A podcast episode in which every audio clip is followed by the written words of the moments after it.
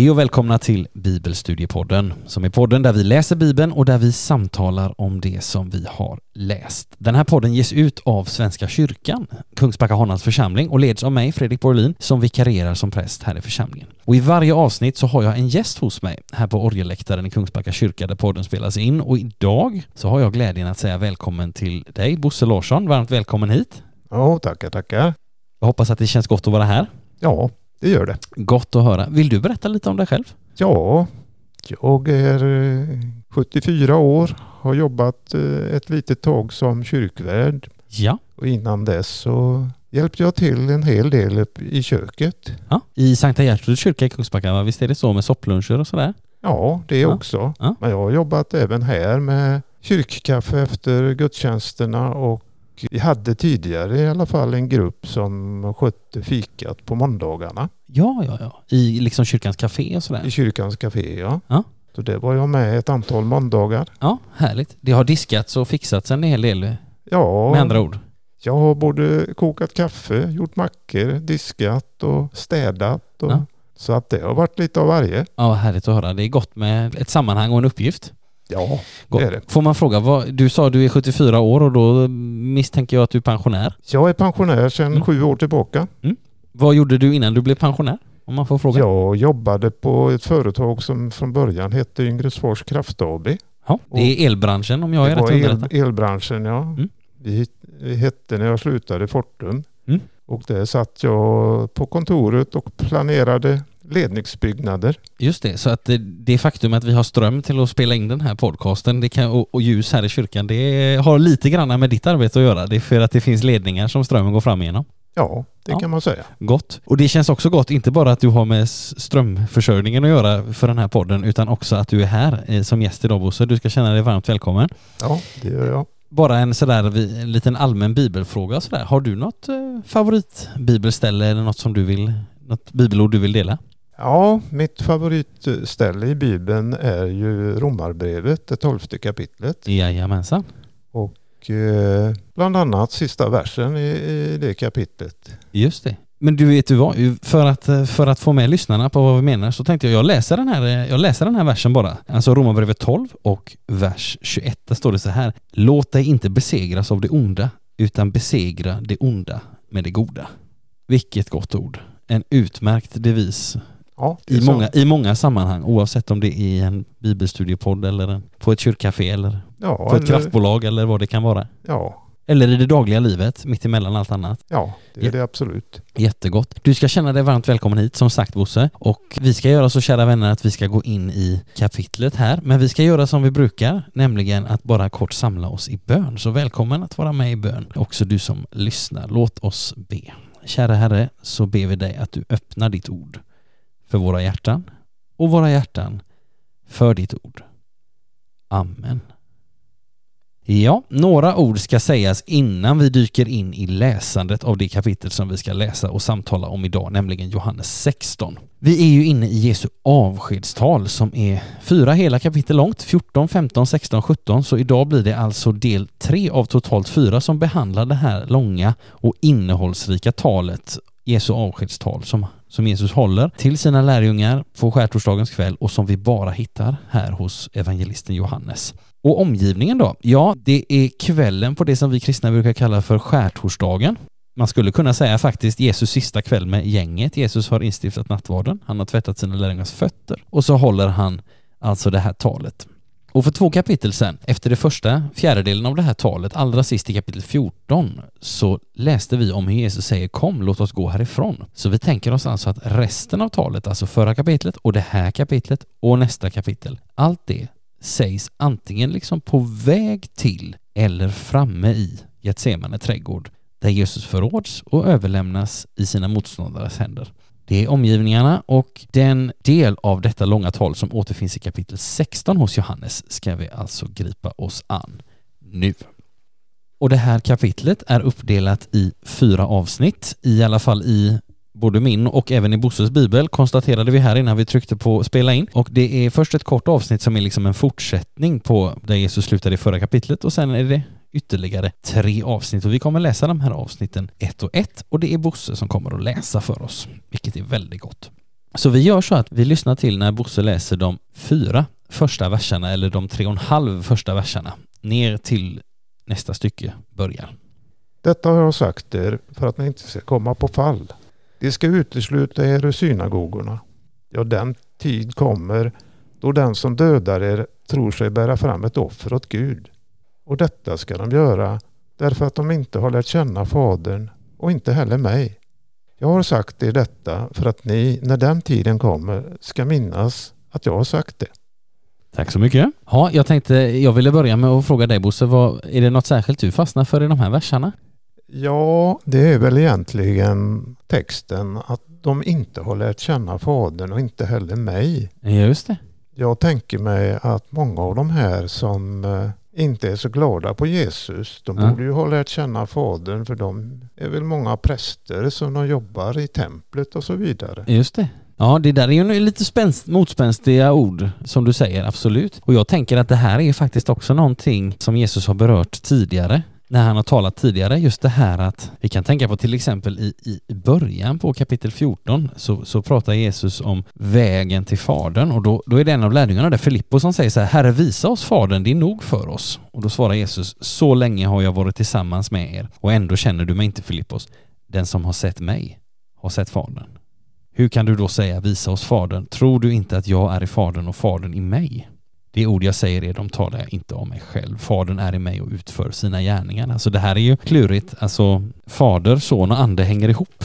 Ja. Och det där får vi, det här med treenigheten, att Gud är tre och samtidigt en. Det får vi oss, det finns ju lite sådana ställen, och vi kommer också stöta på det i detta kapitlet som är, ja, det är inte alldeles lätta ställen att liksom ta in och förstå, men det är ställen som hjälper oss att liksom gräva oss ner lite mer i det här ganska komplexa liksom. Men jag tror att det som Jesus menar här är att om man inte känner eller liksom bekänner eller erkänner honom, känner man heller inte Fadern fullt ut, så att säga. Alltså det som vi hörde för en liten stund sedan här, det jag läste från kapitel 14, det här att den som har sett mig har sett Fadern. Alltså de hänger ihop på ett sådant sätt att man kan inte förkasta Jesus och samtidigt säga sig känna Fadern helt och fullt. Sen tänker jag det som du säger, att vi får ju ändå tänka oss att de här Jesu motståndarna som också, där vissa hade en väldigt tydlig koppling till liksom ledarskapet och templet och sådär, som var väldigt lagkunniga och kunde Gamla testamentet mycket bra och levde ett liv i templet. Men Jesus, han sticker ut hakan här och säger att fast om ni inte känner igen vem jag är eller vem som har sänt mig, då känner ni heller inte Fadern fullt ut liksom. Så att men visst, han sticker ut hakan här, det får man ju säga. Ja, men om man tittar bakåt i Gamla testamentet så är väl en hel del av strafferna som Israel får, att de blir bortförda, det är väl för att de gör inte det de skulle göra egentligen. Nej, det kan man ju säga. Det var ju ett utmärkt sätt att sammanfatta hela Gamla testamentet. Ja. Alltså att folket lever nära Gud och sen så vandrar de liksom bort och sen så händer det någonting och då börjar de söka Gud igen och liksom få komma tillbaka in i en nära gemenskap, och sen vandrar de bort igen och sen händer det någonting och sen så söker de sig tillbaka, så att Gud börjar om och om igen med sitt folk. Det är Gamla testamentet sammanfattat. Och här talar ju också Jesus in i en sån situation, tänker jag. Att han säger att nej, men nu är ni ett sånt gäng som inte känner Fadern och inte heller mig, tillägger han. Ja. Något annat som du tänker på i det här avsnittet? Nej, det skulle ju vara den texten då. Den tid kommer då den som dödar er tror sig bära fram ett offer åt Gud. Det vill säga, de tror att dödar de någon av de här, om vi får kalla dem kristna eller de som tror på Jesus, då gör de rätt. Mm. Ja, precis. Och där kan vi ju till exempel tänka på Paulus i Apostlagärningarna 9, så får vi höra om hans möte med Jesus på vägen till Damaskus. Men dessförinnan så får vi höra om att när Stefanos stenas alldeles precis innan, där en medlem i den första kyrkan, då stod det att också Paulus tyckte det var rätt detta. Alltså att även en sån otroligt central person i den tidiga kyrkan som Paulus, han har varit en av de här som Jesus talar om här, men sen hände ju någonting radikalt för Paulus. Och jag tänker att vi kan också känna igen de orden idag. Alltså vi kan tänka att det handlar dels om den tidigaste kyrkan, men vi kan också tänka att det finns också människor idag som förföljer kristna och tror sig bära fram ett offer åt, så att säga, sin Gud. Ja. Så det är ord som är aktuella idag också på ett sätt. Tråkigt nog, men så är det. Ja. Nej, något annat tror jag inte jag har på första. Nej, jag tänker så här, alltså, och de här verserna bara helt kort. Alltså Jesus fortsätter Det är ju där han slutade i förra kapitlet med att tala om det motstånd som hans efterföljare kan och kommer att få möta. Alltså det mesta stötte vi på i förra kapitlet, men också den här korta passagen visar ju oss någonting som vi redan har konstaterat. En sån sak är ju också viktig, tänker jag. Det är ju en motivation till varför Jesus säger detta. För i vers 1 så hörde vi Bosse läsa: detta har jag sagt er för att ni inte ska komma på fall.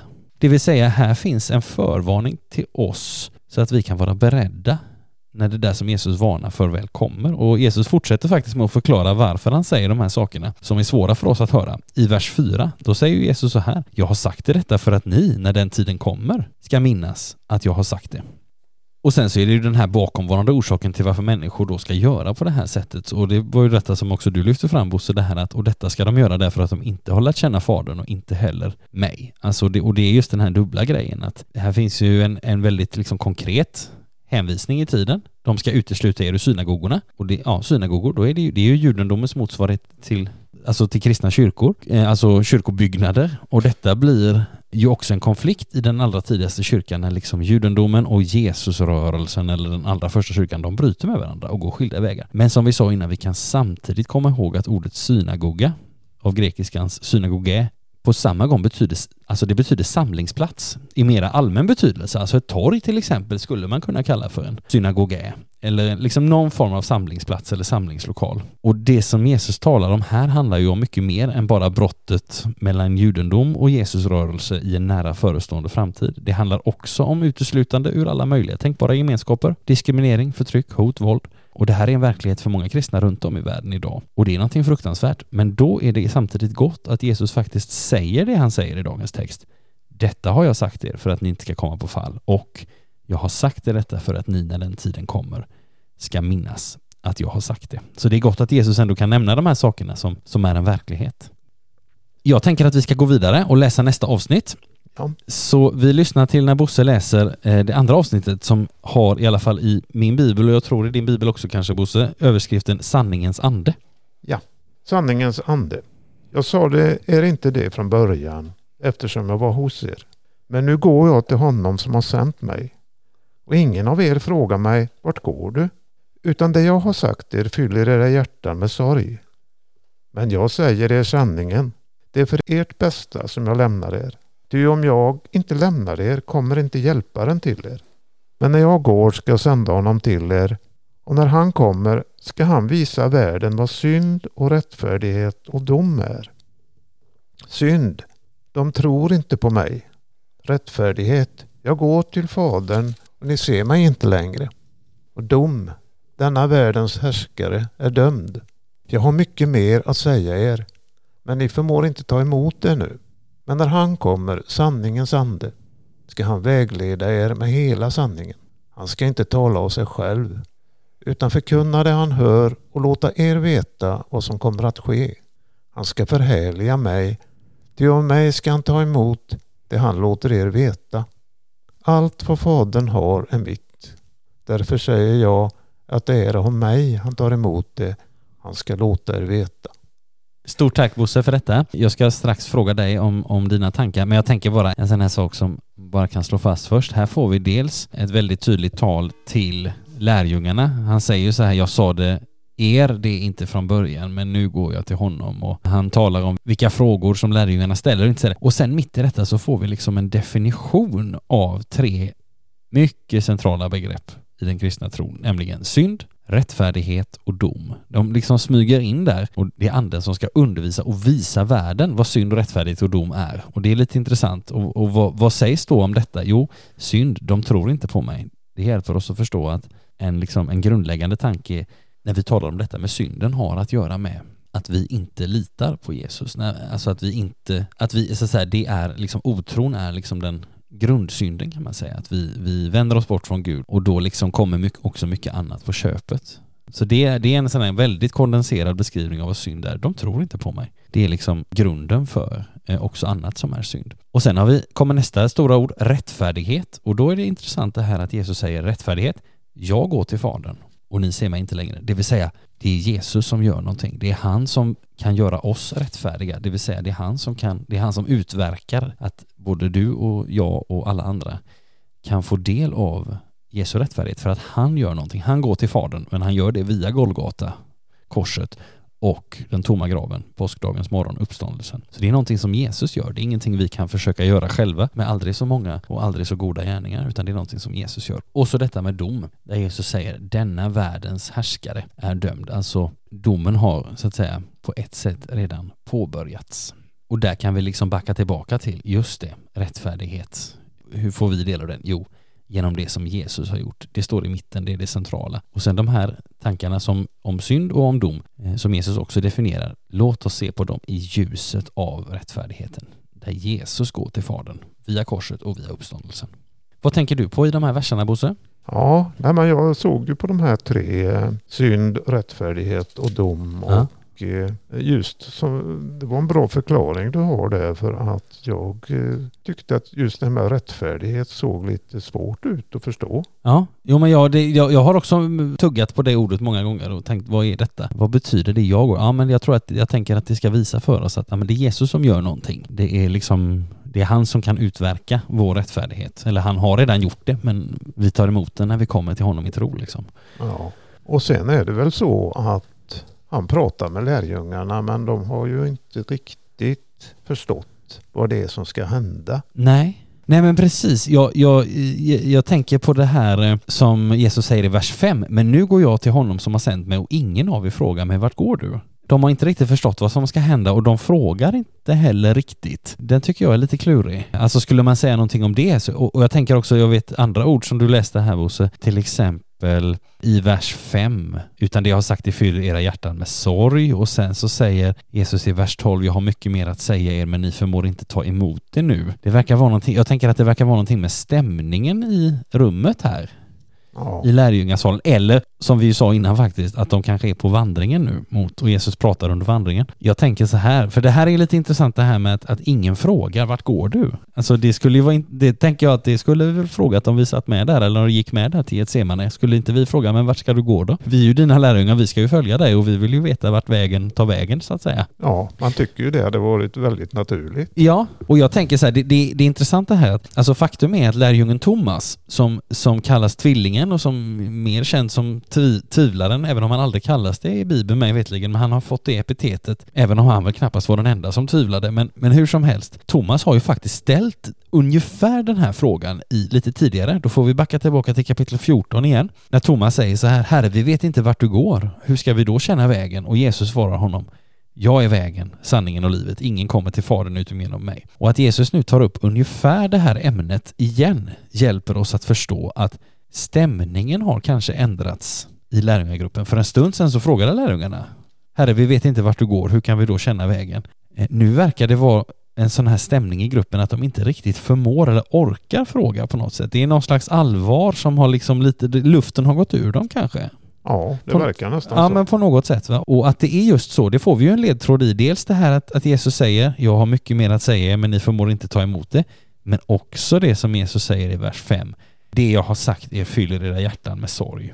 Och det var väl så att den sorgen tog så mycket plats så att de orkade inte ta emot mer. Nej, så uppfattar jag också den här. Alltså de är liksom, de vet varken ut eller in på något sätt. Och det ska vi komma ihåg. Alltså vi firar ju alltid skärtorsdagen i kyrkan. Ja, det gör vi ju inte på samma sätt i år, men skärtorsdag och altaret kläs av och långfredag och Jesus dör. Men vi gör ju alltid det för vi vet ju vad som hände på påskdagen, men det gjorde ju inte de här lärjungarna. Nej. Och just det här konstaterandet tänker jag också leder över i nästa sak som Jesus säger.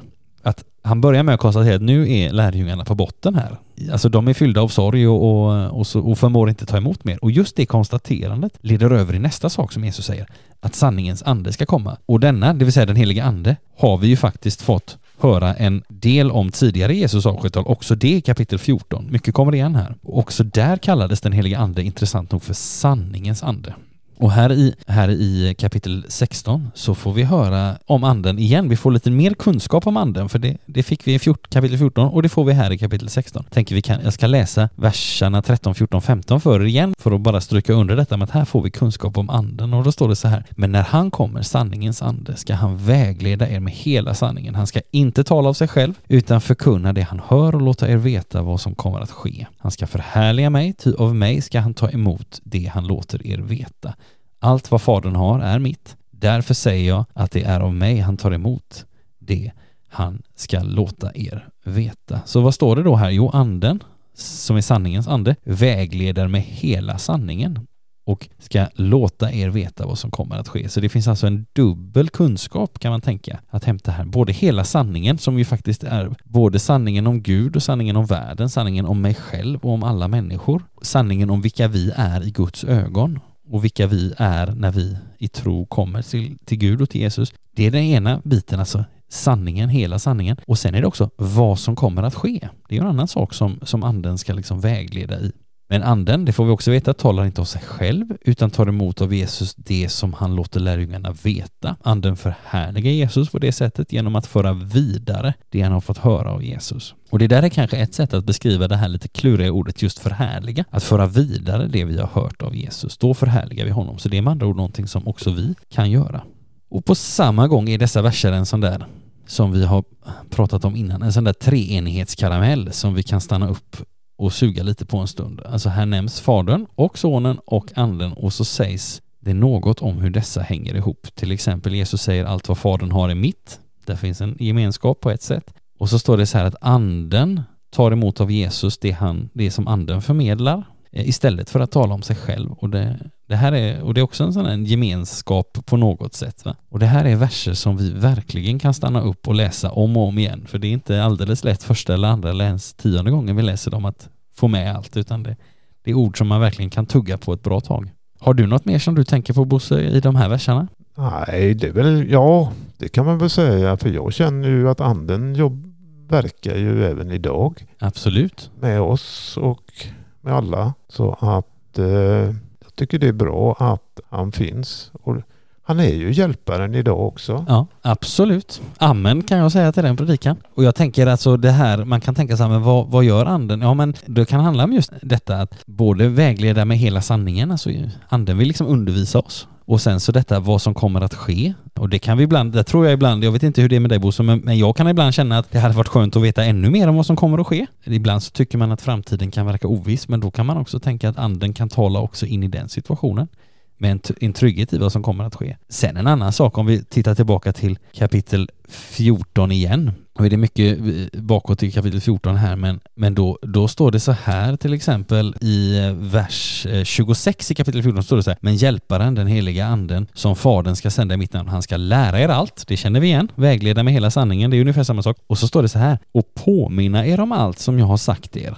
Det är också en sån här god grej. Alltså vi får också, anden har också en han är som ett alarm i telefonen. Vi kan påminner oss om saker. Och då tänker jag både kunskapen också kanske påminner. Men vad har Jesus sagt nu? Alltså, ja, men Jesus har ju undervisat om alla möjliga saker. Hur vi ska vara mot varandra. Att vi ska ge varandra tid och omsorg och sådär. Och det är också en sak som jag tror, som jag tänker att ja, men det påminner också anden oss om. Liksom. Så anden är med idag. Jag instämmer i det du säger, Bosse. Verkligen. Ja. Gott. Jag tänker att vi kan gå vidare och läsa det avsnitt som i min bibel eller i våra biblar här heter En kort tid.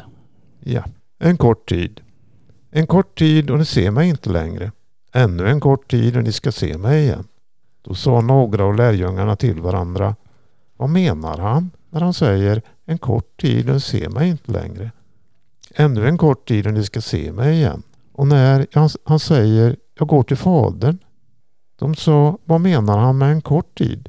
Vi förstår inte vad han säger. Jesus märkte att de ville fråga honom och sa till dem: ni undrar varför jag sa en kort tid och ni ser mig inte längre. Ännu en kort tid och ni ska se mig igen. Sannerligen, jag säger er, ni kommer att gråta och klaga, men världen ska glädja sig. Ni kommer att sörja, men er sorg ska vändas i glädje.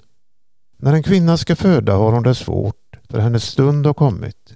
Men när hon har fött sitt barn minns hon inte längre sina plågor i glädjen över att en människa har fötts till världen.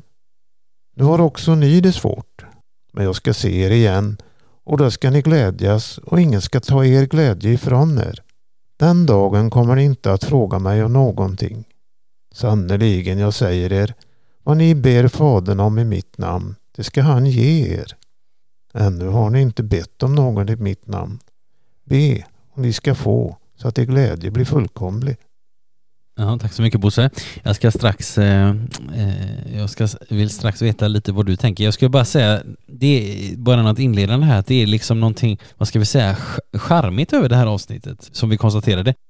Rubriken som det här avsnittet har fått är en kort tid, och vi förstår utan svårighet varför det här avsnittet har fått just den överskriften. Sammanlagt 7 gånger i texten sen nämns den här frasen, så det blir ganska upprepande. Totalt 7 gånger så nämns begreppet i texten en kort tid. Och den här korta tiden, först en kort tid och ni ser mig inte längre, och sedan och ännu en kort tid och ni ska se mig igen, får vi tänka på som, kan vi se på flera sätt. Dels kan vi tänka på att det är Jesu död, som ju faktiskt sker dagen efter det här sägs, alltså på långfredagen. Och sen en kort tid fram till påskdagen, då Jesu närmsta åter får se honom igen då som uppstånden. Men sen kan vi också tänka oss in i ett annat perspektiv som är längre. Och då syftar liksom en kort tid på tiden fram till Kristi himmelsfärd, när Jesus stiger upp till Fadern. Alltså, ja, vad kan det vara? 43 dagar framåt från det här som vi läser nu när det utspelar sig. Och sedan det andra, en kort tid som syftandes på Jesu andra återkomst som vi fortfarande väntar på. Men det tidsperspektivet för ögonen, så kan vi tänka att ja, vi har ju väntat en ganska bra tag nu. Och så är det, men vi behöver då samtidigt tänka på att Guds tid inte är vår tid. Hans perspektiv på tid är inte detsamma som vårt perspektiv på tid. Vi kan till exempel dra oss till minnes ord i Psaltaren 90, där det står så här. Psalmisten säger till Gud: 1000 år är i dina ögon, som den dag som gick igår, som en av nattens timmar. Eller på ett ord i andra Petrusbrevet, där vi läser så här: men en sak får ni inte glömma, mina kära, skriver Petrus. För Herren är en dag som 1000 år och 1000 år som en dag. Det är inte som många menar, att Herren är sen att uppfylla sitt löfte. Han dröjer för er skull, eftersom han inte vill att någon ska gå förlorad, utan att alla ska få tid att omvända sig. Guds tid är inte vår tid, men han ser oss och han dröjer också för vår skull. Och där har många funnit tröst. En kort tid, ja. Vad tänker du på, Bosse, när du läser och hör det här avsnittet? Nej, det är ju lätt för oss att sammanfatta, för vi vet ju vad som händer, men det visste ju inte lärjungarna. Nej, de har ju ingen aning. Hur lång är den här korta tiden, eller hur kort är den? Och det som Jesus säger, ni kommer att gråta och klaga, men världen ska glädja sig. Det är ju efter Jesu död. Ja. Ni kommer att sörja, men er sorg ska vändas i glädje. Det är ju när han har uppstått igen. Ja. Så att han försöker att tala om för dem att det kommer att hända någonting. Och han har väl talat om tidigare att han ska dödas, men jag tror inte de har satt sig in i det riktigt. Nej, men precis, det tänker jag också, det har du väldigt rätt i. Jag tror att Jesus har varit tydligare innan. Han har talat mera klarspråk innan, och då kan man fundera på varför gör han inte det här? Och jag tror, på ett sätt så tänker jag att svaret på den här frågan också är att, ja men, och det har vi pratat om innan, att Jesus har ju full kunskap. Vi kan ju ana, när vi sitter här och läser, så kan vi ana att stämningen är nog ganska betryckt i lärjungakretsen. Och Jesus har ju ännu mer full kunskap. Han är där och han känner också dem precis helt igenom, på ett sätt som ingen annan kan göra. Och jag tänker att han på något sätt säger vad de behöver höra. Ja. Alltså att han får uttrycka sig med ord som han vet att det här är de bästa möjliga orden. Så jag tänker att på något sätt där så är han vag, för att ja men, Jesus har ju själv konstaterat att jag har mycket mer att säga, men ni förmår inte ta emot det. Det hörde vi för en liten stund sedan. Ja, och sen så det sista han säger: vad ni ber Fadern om i mitt namn, det ska han ge er. Det vet jag inte om han har sagt någon gång tidigare till dem. Nej, jag funderar också på om det är delvis nytt. Och det är också lite intressant det här. Alltså, här talar ju Jesus om, kan man säga, alltså i de här verserna så talar Jesus om den yttersta tiden. Alltså både sin egen yttersta tid, alltså han har inte långt kvar att leva. Men också kan vi tänka i det längre tidsperspektivet om liksom världens yttersta tid. Och då är det alltid intressant att notera, vad säger Jesus mer? När Jesus pratar om den sista tiden, vad pratar han mer om då? Vad kopplar han ihop med det? Ja, från vers 21 läser vi om när en kvinna ska föda. Och det här sättet att tala om den yttersta tiden eller den sista tiden, det kan vi känna igen om du som lyssnar, om du har varit med ända sedan vi läste Markus 13. Då talar ju Jesus också om den sista tiden i termer av så här födslovärkar. Och sen så talar också Jesus om detta, alltså kopplat till den sista tiden så talar han om bön i Jesu namn. Och då kan man nästan fundera på, vad är då det? Jo, det här har vi varit inne på någon gång tidigare om jag minns rätt. Och det är, tänker jag, dels att göra just det, att avsluta böner med orden i Jesu namn. Amen. Men det är också att be i enlighet med Jesu vilja, att be så som han har lärt oss. Här kan vi tänka både på bönen Vår Fader eller Fader vår, som Jesus lär sina lärjungar att be. Det kan vi läsa om både i Matteus och Lukas. Men vi kan också tänka på andra ord som Jesus säger till sina lärjungar som handlar om hur de ska be. Det är också en aspekt av att be i Jesu namn, alltså att be i enlighet med Jesu vilja. Sen en annan anledning till varför vi ska be till Fadern i Jesu namn, det är ju någonting som Jesus sa återigen i förra kapitlet, kapitel 14. För då sa han ju så här: jag är vägen, sanningen och livet. Ingen kommer till Fadern utom genom mig. Och då kan vi tänka så här, också bönen till Fadern kan vi tänka på det sättet. Bönens väg till Fadern går via Jesus, för det är han som är vägen. Också bönens väg, så att säga. Så att där är han vägen också i det perspektivet. Men det är intressant att han vad det verkar, om vi drar oss till minnes rätt, inför detta. Att han på samma gång som han konstaterar, om vi tänker på vad vi har läst i kapitlet i stort, på samma gång som Jesus konstaterar att nej, men nu är nog lärjungarna, de förmår inte ta emot er. Och de frågar inte ens vart han går. Men samtidigt så lovar han dem anden. Och han talar om och lär dem att eller påminner dem om att be i Jesu namn. Det är ändå gott att han lämnar dem inte utan verktyg i den situationen. Nej, och jag menar, det kommer ju en situation alldeles strax. Japp. Där de behöver de här verktygen. Ja. De behöver kunna be, eftersom de kommer att bli skingrade och bli förtvivlade och sorgsna. Ja. Precis, då får de det verktyget. Och då, jag gissar att du tänker på Getsemane och sånt där som vi får läsa om en stund framåt. Ja, det är ju Getsemane och även tiden fram till att Jesus visar sig igen efter uppståndelsen. Ja, och det är gott. Och då tänker vi så här, då har vi med oss de här verktygen som lärjungarna får. Det lämnar han hos dem. Och sen så faktiskt, nu ska vi inte föregripa nästa kapitel, men där det är ju också en enda lång bön som Jesus ber för sina lärjungar. Så också det får de med sig. Så det är gott att tänka på att det här temat som vi lite har upptäckt här, det fortsätter också i nästa kapitel. Det är gott. Något annat du tänker på, Bosse, eller ska vi gå vidare till den sista texten? Nej, jag tänker det kan vi göra. Ja, gott. Då ska vi lyssna till när Bosse läser det sista av dagens 4 avsnitt. Avsnittet som heter Stunden då lärjungarna skall skingras. Detta har jag sagt er i bilder. Det kommer en tid där jag inte längre ska tala i bilder, utan med klara ord låter er veta allt om Fadern. Den dagen ska ni be i mitt namn. Och jag säger inte att jag ska be till Fadern för er.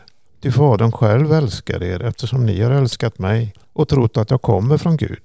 Jag kom från Fadern och trädde in i världen. Jag lämnar världen igen och går till Fadern. Lärjungarna sa, nu talar du med klara ord och inte i bilder. Nu vet vi att du vet allt, du behöver inte höra någon fråga dig. Därför tror vi att du kommer från Gud. Jesus svarade, nu tror ni. Den stund kommer, den är redan inne, då ni ska skingras, var och en åt sitt håll, och lämna mig ensam. Men jag är inte ensam, eftersom Fadern är med mig. Detta har jag sagt er för att ni ska ha frid i mig. I världen får ni lida, men var inte oroliga. Jag har besegrat världen.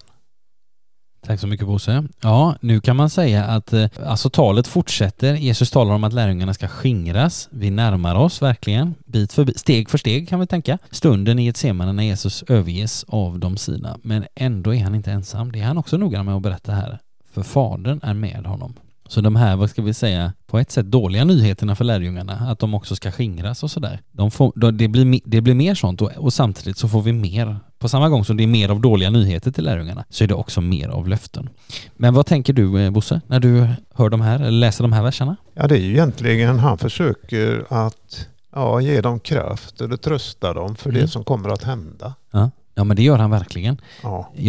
Men han säger, var inte oroliga, jag har besegrat världen. Ja, just det. Det är väldigt, alltså det blir en sån försäkran. Och sen så tänker jag också, det ligger också ett annat tema i detta. Alltså i det allra första som vi hörde Bosse läsa, i vers 25 så säger Jesus så här, detta har jag sagt er i bilder. Det kommer en tid då jag inte längre ska tala i bilder, utan med klara ord låter er veta allt om Fadern.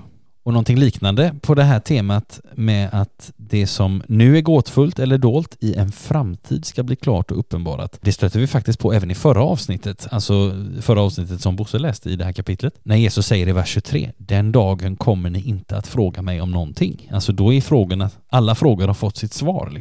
Paulus som skriver många brev i Nya Testamentet, han skriver också om det här temat att saker som just nu kan verka oklara i framtiden inte kommer att förbli oklara utan att kommer bli ytterst klara. I första Korinthierbrevet 13, vers 12 så kan vi läsa att Paulus skriver: ännu ser vi en gåtfull spegelbild. Då ska vi se ansikte mot ansikte. Ännu är min kunskap begränsad. Då, alltså i framtiden, ska den bli fullständig som Guds kunskap om mig. Inte, och då tänker vi att Paulus menar inte att om 2 år när jag har läst Bibeln ännu mer eller läst och liksom bett och sådär och levt ett liv på ett visst sätt. Då, nej, inte då. Utan när Jesus kommer tillbaka, då får alla frågor sitt svar. Då kan vår kunskap om Gud bli fullständig. Precis som Guds kunskap om oss är fullständig redan nu. Det som är dolt ska bli uppenbarat. Och så allra sist i dagens kapitel så får vi en vers som jag tror också hjälper oss att förstå hela det här talet lite bättre. Också som det här som du lyfte upp, Bosse, när Jesus säger det i vers 33. Detta har jag sagt er för att ni ska ha frid i mig. I världen får ni lida, men var inte oroliga. Jag har besegrat världen.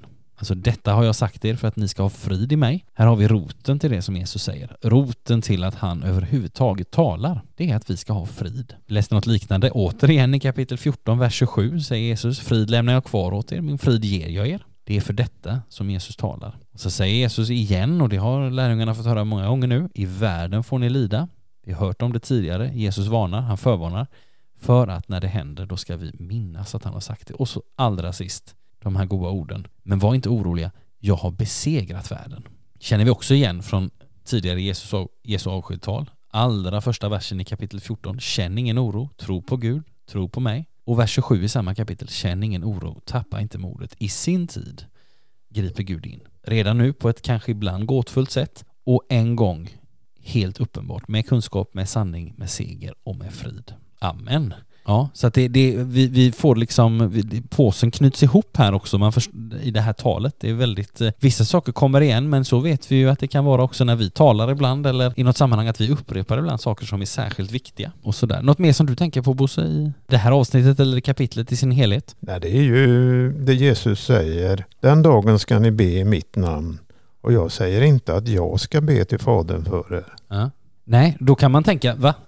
Ska han inte göra det? Men han ska ju precis be i nästa kapitel, så ska ju Jesus be en lång, lång förbön. Hur hänger detta ihop? Och då tänker jag tänker så här, när Jesus säger så här: den dagen ska ni be i mitt namn, och jag säger inte att jag ska be till Fadern för er. Och sen så tänker man så här: aha, ska han inte be för oss, men varför gör han inte det? Och då får vi svar. Så tänker jag, så får vi nyckeln i versen som följer: ty Fadern själv älskar er, eftersom ni har älskat mig och trott att jag kommer från Gud. Det vill säga, vägen är öppen. Ja. Å ena sidan kan vi tänka, en är förmedlaren mellan Gud och människor, och det är Jesus. Å andra sidan så, ja, men vi kan tänka på långfredagen när Jesus dör. Förhänget i templet går i sönder, bryts i 2 delar. Alltså ingången till det allra heligaste, alltså som på ett särskilt sätt var Guds boning, är nu tillgänglig. Alltså Gud är närvarande på ett nytt sätt. Vägen är öppen till att be till Gud direkt, så att säga.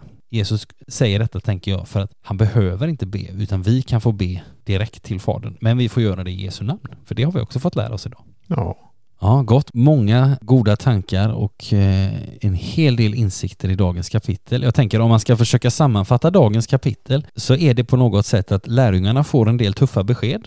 Och vi märker att de är nog ganska betryckta, eller vad vi ska säga. Ja. De har så. Jesus, han talar i bilder, och men han talar också emellanåt klarspråk. Men samtidigt så på något sätt så matar han dem också hela tiden med löften och tips. Och liksom saker som är dolda ska bli uppenbara. Ni ska be i Jesu namn. Ja, i mitt namn säger Jesus att de ska be. Jag har sagt detta så att ni inte ska komma på fall. Alltså jag har inte sagt det här för att skrämma er, utan för att liksom utrusta er. Så här finns liksom, på samma gång som lärjungarna blir liksom undervisade om en ganska hård verklighet, så får de också väldigt mycket verktyg av Jesus på olika sätt. Så det är gott att tänka på. Det är ett sätt, tror jag, att sammanfatta dagens kapitel. Ett annat sätt att sammanfatta dagens kapitel är att, ja, nu har vi gått igenom 3 av de totalt 4 kapitel som tillsammans utgör Jesu avskedstal. Så att vi börjar närma oss slutet på det här långa talet. 1 avsnitt kvar, kapitel 17 nästa gång, då kommer Gerhard. Och sen så är det ytterligare några kapitel med Jesus sista timmar i livet och hans uppståndelse och något som händer därefter. Så det finns vi har en hel del stoff kvar, även om det bara faktiskt är 5 kapitel kvar på detta långa evangelium. Så kan vi också sammanfatta detta. Och så måste man också säga till sin gäst: Bosse, väldigt roligt att ha dig här. Ja, kul att vara här också. Gott att få läsa Bibeln tillsammans och fundera och både fråga och försöka hitta svar tillsammans. Mycket roligt att ha dig här. Stort tack för det. Ja, tack själv. Och till dig som har lyssnat, stort tack för att du har varit med. Vi hoppas att du har fått med dig någonting om mitt och Bosses samtal och vår läsning av ordet här idag. Tills vi hörs nästa gång så önskar vi härifrån orgelläktaren i Kungsbacka kyrka dig som har lyssnat allt gott och Guds rika välsignelse. Hej då! Hej då!